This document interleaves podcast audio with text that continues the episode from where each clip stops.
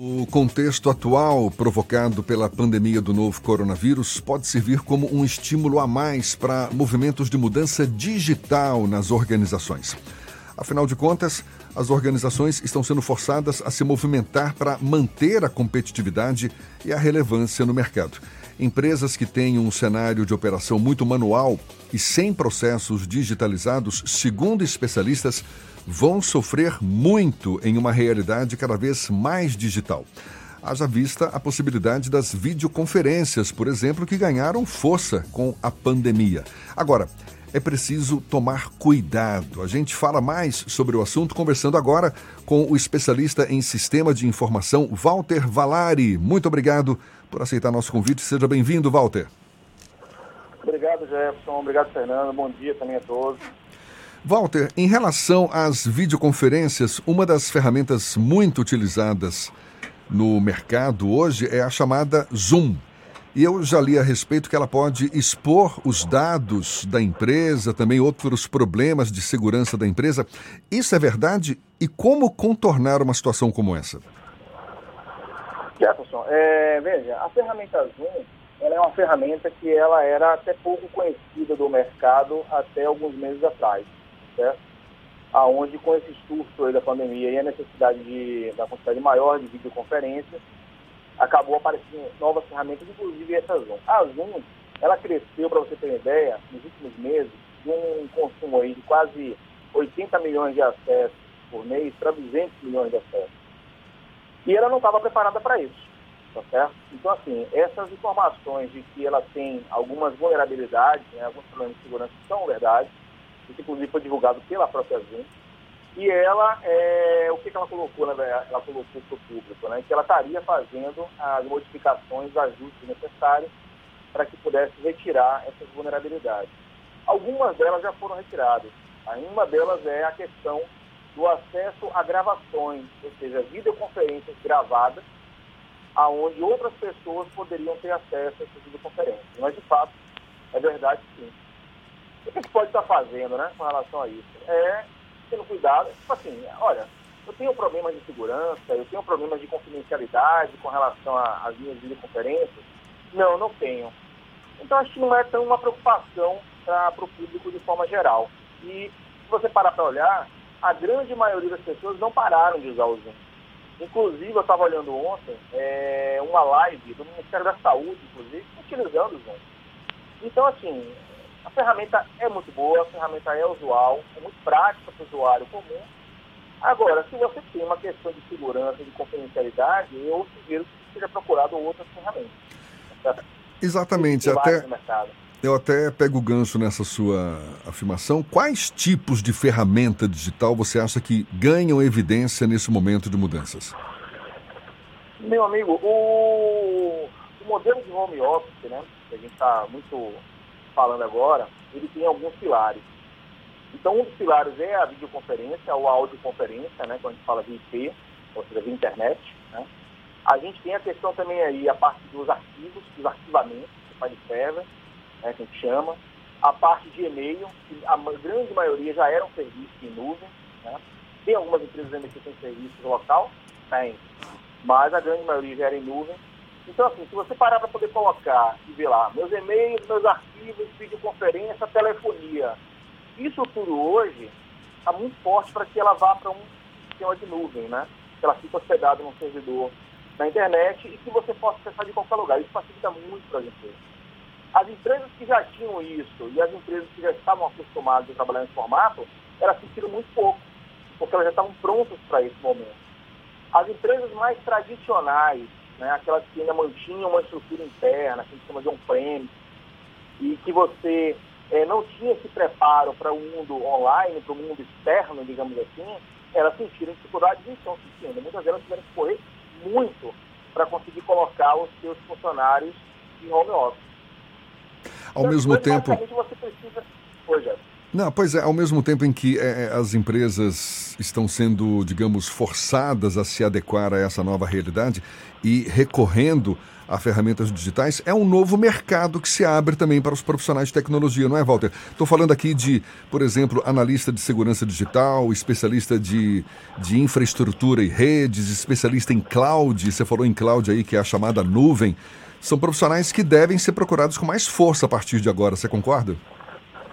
Concordo, sim, já estão, né? Na verdade, esses profissionais, a área de tecnologia de forma geral, ela foi até não, não, não né, para isso, mas ela foi beneficiada pela questão da, da pandemia, né? Porque veja que você hoje tem uma quantidade, antigamente você tinha é, é, profissionais nesse, nesse formato para trabalhar para empresas. Hoje, imagine que você tem uma empresa lá com 200 profissionais, onde 100 deles, 50 deles, foram para home office. Ou seja, tem profissionais hoje que começaram a suporte para esses profissionais em suas respectivas casas. E aí um ponto importante, Gerson, para poder colocar é o seguinte, uma coisa é você ter home office em sua casa de uma forma básica e sem muita preocupação com segurança. Outra coisa é quando você começa a tratar de informações confidenciais né, e de assuntos que você tem que ter uma preocupação maior, maior com relação à segurança e que aí sim entre os profissionais voltados para a segurança de forma mais enfática. Ou seja, eu vou fazer uma videoconferência, vou, mas qual é o nível de segurança? Eu vou trafegar meus e-mails, vou. Eu estou seguro com relação a isso? Então, assim, são pontos que tem que se preocupar e que esses profissionais estão sendo muito demandados nesse momento. Sim. É, a questão da segurança certamente é super importante. O Fernando quer fazer uma pergunta também, Walter. Eu queria saber falar, se, por um acaso, os provedores de internet eles têm preparação para dar conta do alto volume de pessoas que estão utilizando, porque quando você está no ambiente comercial, você tem link dedicado, você tem uma preparação maior para lidar com o fluxo de dados. E agora as pessoas migraram para outros lugares que não necessariamente tinham uma demanda de upload e de download tão grande como tem agora. Os servidores estavam preparados para esse tipo de situação? É o caso da Zoom, né? Não, não estavam preparados. Tá? Tem, o que acontece? A gente atende uma quantidade de, de clientes, né? a maioria dos nossos clientes é, foram para o processo de home office. E a nossa empresa, ela presta um serviço que ela presta é justamente suporte a essas empresas. Imagine que hoje foi justamente esse movimento. Né? As pessoas saíram das suas respectivas empresas, onde elas tinham uma estrutura pronta, né? uma estrutura profissional, digamos assim, com link dedicado, né? com link com banda com banda de, de, de de upload, download em alta capacidade, e foi para sua casa trabalhar lá com um link muitas vezes de baixíssima qualidade. Então, assim, aconteceu sim esse movimento e as pessoas tiveram que começar a melhorar as suas estruturas locais. E os provedores, muitas vezes, que não são, às vezes não são nem, nem provedores tão grandes, né, que a gente hoje em Salvador tem uma quantidade de provedores de médio porte bastante importante, eles não estavam, muitas vezes, preparados para essa demanda, porque imagina que a pessoa, que ela trabalhava o dia todo, só ia para casa de noite. Então, o uso daquela internet residencial da casa dela era muito pouco. Muitas vezes ela nem reclamava, conectava, não conseguia ir para 3G e tal. Hoje não, ela está tendo que trabalhar, fazer conferência, trocar e-mail, trocar arquivos de sua casa. Então, a internet, mais do que nunca, é o, o pilar mais importante nesse processo de, de home office. Isso vai obrigar as empresas a melhorarem o serviço, porque muito provavelmente esses clientes vão estar insatisfeitos caso haja algum tipo de problema. Então, vai aumentar o índice de reclamação e a gente sabe que tem uma coisa que o provedor morre de medo é reclamação na Anatel. Na Anatel, você acha que isso vai melhorar a qualidade dos serviços a médio e longo prazo? Vai, sabe por quê, Fernando? Porque isso acontece. É, hoje em Salvador, eu não sei se vocês acompanham, existe uma quantidade muito grande de provedores. Fora, fora os grandes, né, que a gente chama, existe uma quantidade grande de provedores e o cliente hoje, ele não quer mais ficar esperando.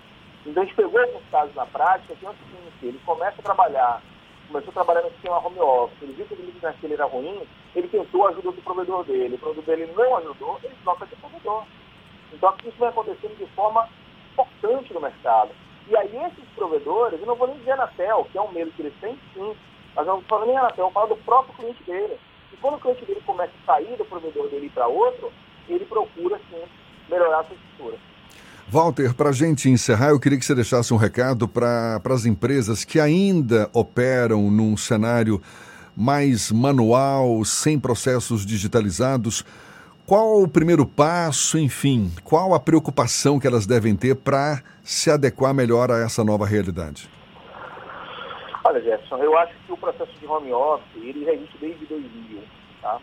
É um processo que ele vem crescendo de forma exponencial e a depender do negócio, do segmento da empresa, ela é mais ou menos digital ou mais ou menos é, home office.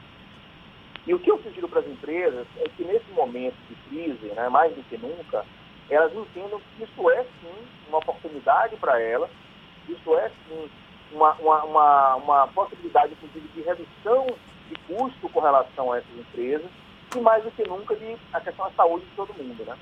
Então o que, que eles precisam fazer? Primeira coisa é analisar quais são os serviços que eles hoje têm em nuvem ou que eles hoje têm na casa, na casa de cada um deles, ou seja, o serviço está on-premise ou está em nuvem.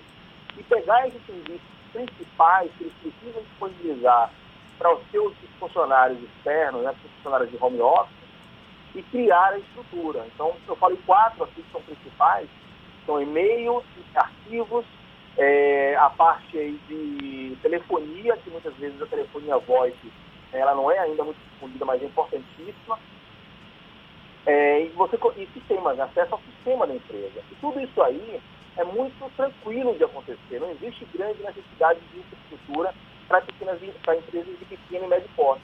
Já empresas grandes, elas precisam sim ter uma estruturação, uma análise melhor a ser feita. Mas o que eu sugiro é, pensem direitinho e tentem fazer o máximo possível com os colaboradores. A gente não acha que todos os colaboradores devem estar home office, tem viado, mas uma grande parcela sim.